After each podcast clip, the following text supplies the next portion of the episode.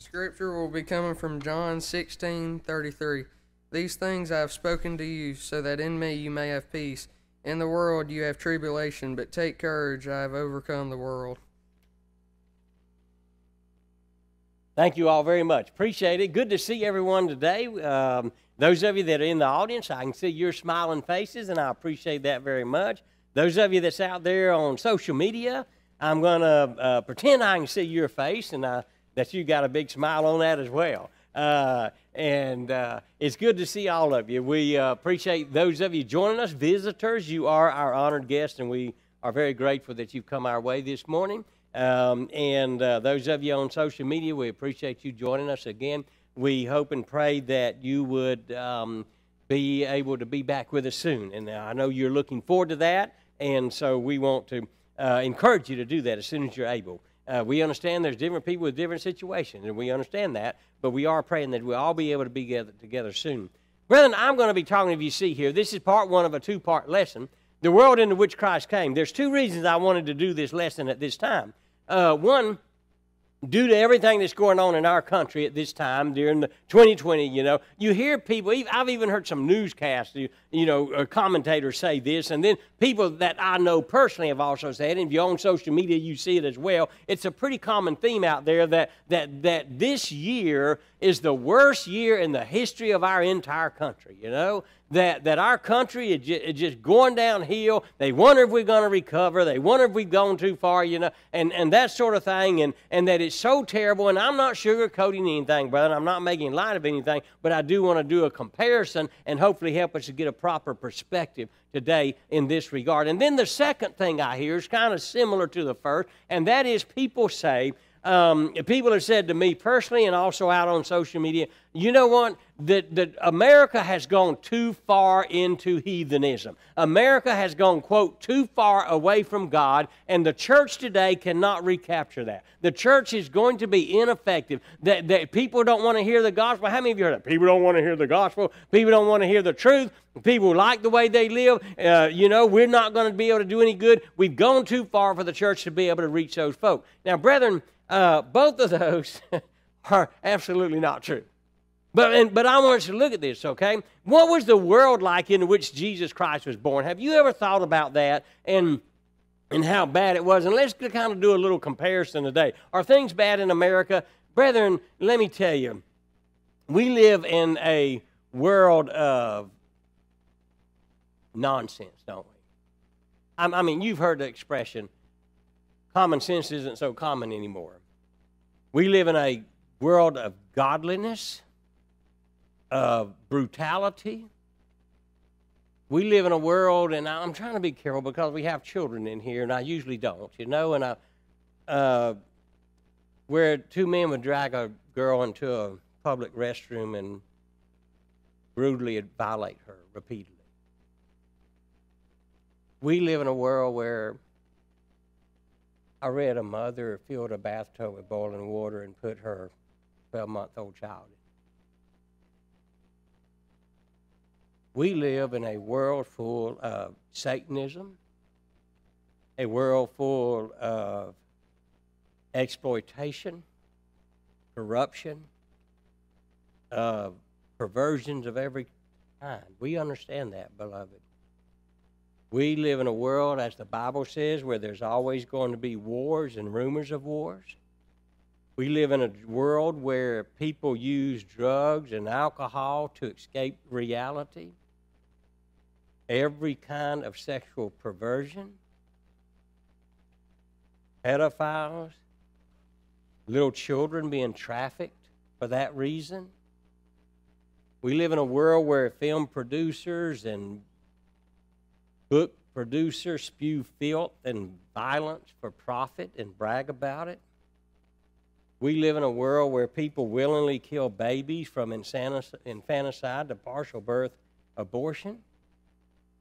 And you say, well, Brother Green, you've just painted a horrible world. In a world like this, it's easy to get the impression that Christianity can't succeed, right? It's easy to do that. Many have come to the conclusion that in America it's a hopeless situation, that we're going against an overwhelming tide. I've had people say, you know what, there's going to come a time when, when other countries are going to be sending missionaries to America because we're going to be so fallen. And I, I wouldn't argue with that. But, brothers and sisters, we need to know that our Creator deals with the world as it is. We would like to say we would love it to be this way, but God deals with the world as it is. We're going to be reading from Luke chapter 3, verses 1 through 6. This is the world that Jesus Christ was born into. And let's make a little comparison uh, or help uh, hopefully get a proper perspective this morning, okay? In the 15th year of the reign of Tiberius Caesar, when Pontius Pilate was governor of Judea and Herod was tetrarch of Galilee and his brother Philip was tetrarch of the region of um, Iturea and uh, Trachonitis, Trachonitis, I'm sorry, and Lysanias was tetrarch of Abilene. Y'all read that quick three times yourself. In the high priesthood of Annas and, and, and Caiaphas, the word of God came to, son, to John, the son of Zacharias, in the wilderness. And he came into all the district around the Jordan, preaching a baptism of repentance for the forgiveness of sins. As it is written in the book of the words of Isaiah the prophet, the voice of one crying in the wilderness, Make ready the way of the Lord, make his paths straight. Beloved, what does this tell us about the world that Jesus came into? And, and you can do a good study of history and see this. I'm sorry, let me finish this. Every ravine will be filled, and every mountain will be, and hill will be brought low. The crooked will become straight, and the rough uh, road smooth, and, uh, and all flesh will see the salvation of God. This is the world that Jesus came into, okay? Um, let's look at who this world, okay? Beginning with verse 1. Um, and, uh, and that is this, okay? In the 15th year of the reign of Tiberius Caesar, okay? This man's been reigning for 15 years. Tiberius is 71 years old. He is a foul mouthed, brutal, dirty, evil old man. He has murdered literally thousands of people to stay in office. His, again, I'm trying to be very careful, his preference was for little children, particularly little boys. He made no bones about that. When Pontius Pilate was governor of Judea, we go on to the second person that's mentioned here. Here was a man who lusted after political power and was willing to kill people in order to obtain it and maintain it. Actually, that was not an unusual thing for just about everybody in office in that day and age. He turned an innocent Jesus over to a murderous mob for political expediency, even after admitting that he found no fault in that man and that he was innocent. The Bible says next about Herod, who was tetrarch of Galilee. This is Herod Antipas, okay? Um, he is the one of whom Christ said, upon hearing that Herod was determined to kill him, he said, You go tell, this is in Luke 13 32, you go tell that fox, Behold, I cast out demons and perform um, uh, miracles and cures today and tomorrow, and the third day I reach my goal. In other words, Jesus knew what he was going to do, and it had nothing to do with the power or so called power of this man. Um, this man, Herod Antipas, had married several times um, and uh, for political expediency, and in some cases into incestuous relationships. He was a brutal, ungodly, murderous thug. If you read in verses 18 through 20 of our text in Luke chapter 3, you see there that it was he who put John the Baptizer in jail and eventually had him killed. Philip the Tetrarch, he was the least corrupt. That's what the historians say about him. He was as corrupt but he was the corrupt, but he was the least of them, the corrupt ones. How, how, would you like to be bragged on like that? Annas and Caiaphas, who were the high priests of the Jewish religion. These are the religious leaders of the day, and the world that Jesus was born into, the religion of the Jews had it all on straight, right? They had turned God's house, the temple, into a den of thieves. they used the animal sacrifices that were meant to be made to God as a means of immoral financial gain.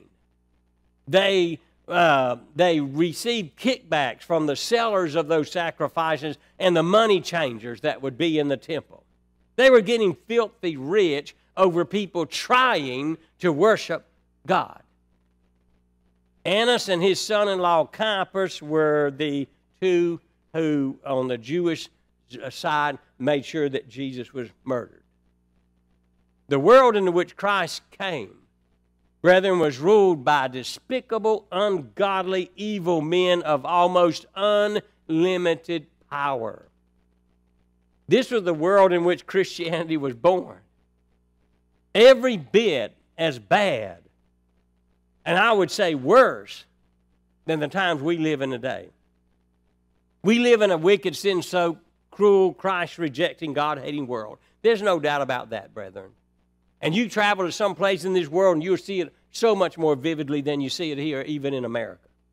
And it's, it's tempting to think that we as Christians can't make an impact on this mess that we got ourselves into, right? Um, we often feel like we're that lone voice crying in the wilderness, right? Right? You know, like I'm the only one that's really trying to do anything.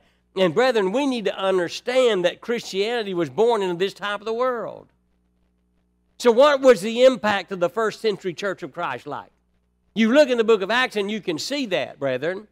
Um, our ancestors they drank the water that was supposed to drown them and the fire that was supposed to burn them up, and they turned it into energy.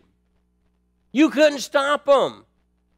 You couldn't stop them at all. The enemies of God put them in prison and they and, and they converted the jailers in the household they'd sell them to rome and they uh, and, and and they would uh, be in prison in rome and they would convert caesar's guards and some of his own family they put John on the Isle of Patmos as if that's going to get rid of him, and he writes a funeral sermon for Rome called Revelation. God's church, brothers and sisters, will not be defeated by an ungodly world. Say, how do you know that, preacher? Because Jesus said in Matthew 16, 18, I'm, upon this rock I will build my church, and the gates of hell shall not prevail against it. Beloved, the church of Christ didn't grow up isolated from the world. They didn't. They were part of it. They engaged their culture. They went right into the thick of what we want to avoid today. They didn't pull inside the four walls of their meeting places, wherever that was at the time. They were the light of the world, they were the salt of the earth, they were the movers and the shakers of their world. And they made a tremendous difference. Christianity thrived in a vile, cruel, immoral, superstitious, godless, idolatrous, idolatrous society. It took it took on the whole world. And they took it on alone. They were unaided by any and opposed by many. And they whipped an idolatrous world to a standstill.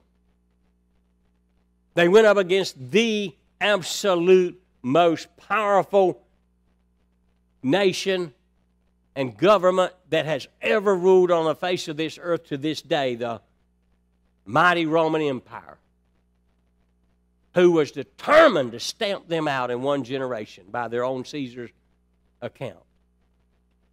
Where's Rome today? Where's God's church today? Beloved, that is our history. That is our heritage. And you know what? We win. We will win. Read Revelation. The God we serve knows all about a sinful world. Beloved, that sinful world nailed his son to a cross. And he says, his church will not be defeated. That we can, if we will, overcome and triumph through Jesus Christ. So, what do we got to do? Well, we got to remain faithful to Christ. That is the key. What do you mean remain faithful to Christ? You say, well, Brother Green, I'm a good Christian. I consider myself a good Christian. I go to church, I sing, I pray, I, I give to the contribution, I, I take the Lord's Supper, I, you know, uh, you know, and, and, and, and what are you doing out in the world? Beloved, have you noticed the sign that we've had up for some time now that as you're pulling out of the drive, it says you're now entering into what? The mission field. Do we understand that? Do we understand, beloved? And I know that some of us are born and raised in this, so it's what I'm saying today sounds so radical to the churches in America when they were the norm in the New Testament church. Do we understand that we're not to pull in the four walls of a congregation and just fellowship with ourselves and be sweet with each other, you know? And we, we say we, we meet, greet, eat, and be sweet, right? And and and do all those things together that we need to fellowship one another. I'm not taking away from that. The bible tells us to do that but everything we do within the confines of the church as we call it and we are the church is to prepare us to go out into the world and to be the light and the salt and to convert people to jesus christ. The new testament church converted the very people who tried to destroy them. It was said in that day that from the blood of every martyr, a martyr was someone who gave their life to Christ or for Christ, and that from the blood of every martyr, a thousand new Christians would rise. When we're willing to die for a cause, people are going to pay attention to that. So, what's the difference? You say, Brother Green, Jesus said the church is going to be victorious. The gates of hell is not going to prevail against it. So, so why, why are we, why are we in the condition we're in today? Because, brethren, we're not doing what they did. If we do what they did, we'll get what they got. Amen. Is the gospel any less powerful today? Is Jesus or God or the Holy Spirit any less powerful today? No. But we're not taking it. You can have a stick of dynamite set it on your bedside stand and sit there forever. It's not going to do any good. You put it under and light the fuse, and, and, and you're going to see some movement. We got to light the fuse, brother. We got to be the dunamis. The, we, we've got to take it out to the world. I appreciate the songs that we're sang today along those lines. We've got to be that and do that. We cannot allow the world to cause us to be ashamed of that powerful, soul saving gospel of Jesus Christ. Paul again in Romans 1:16 says, "I am not ashamed of the gospel, for it is the power of God for salvation to everyone who believes, to the Jew first and also the Greek." As has been mentioned before, as we've looked at this verse, brothers and sisters, that word power there is, is the Greek word dunamis, which is where we get our uh, uh English equivalent dynamo, dynamite. Is powerful. It's powerful. Read Psalms 119, the longest chapter in the Bible. It talks about God's Word and everything God's Word is able to do through you and in you. It's powerful. We've got to get it out there. We've got to share it, you know? We've got to, we've got to not allow the world to cause us to pull in on ourselves and within ourselves and, and just, you know, support each other and, and preach to the choir. Jesus Christ, the Bible tells us, is the King of kings and the Lord of lords. So we will triumph if we do what he says to do. That's the key. Somebody, you said the gates of hell can't prevail against the Lord's church. No, brothers and sisters, but how does, a, how does an institution oftentimes die? It's not from the enemies without, it's from the complacency within. You ever see a big old huge? I had this in my yard, an oak tree that was so big around that, that we had 22 inch chainsaws and you couldn't go on either side and still get to the center. Big oak tree. I mean, that thing was so strong and sturdy, right? One of these 60 miles an hour winds come through and blew it over. And you think, how in the world that could happen? Y'all know, right? You go around and you look where it was blown over at and the center was hollow. rotted out to the core. So when the winds and the rains come and beat upon it, that house fell, and great was the fall thereof, as Jesus says in the Sermon on the Mount. Beloved, we have the power source. We've got to plug into it. And we will turn our world upside down for Jesus in one generation if we would do that. Jesus is still the King of kings and the Lord of lords. God is still omnipotent. Our text this morning mentioned the wicked rulers in Christ's time. Very wicked people. Some of them in their political office for years and years. They remained, that, they remained in that office by killing and murdering a whole lot of people. Where are those very powerful people that was mentioned in our text this morning? Where are they now? They're all gone. They're all gone. In spite of all their worldly power and riches, they're gone. They're going to stand before an almighty God on the day of judgment. These wicked people, and all wicked people, the Bible says, in their wicked world is going to pass away. But the Word of God that came into this world will remain forever. Y'all have heard again 1 John 2:17. The world is passing away, also its lust. All that's going to be gone, brethren, one day. It may be wrecking havoc right now, but all that evil stuff is going to be gone one day. But the one who does the will of God going to live forever. Is that us? Is that us? Are we doing God's will? Are we carrying out the Great Commission? Brethren, that's what I want us to do, okay? The, you know what? The Word of God and God's people that do His will, and that obey that Word, we're going to be with the Lord forever. That's good news, amen? So let me conclude, and the lesson will be yours, and we're going to talk about this again next week.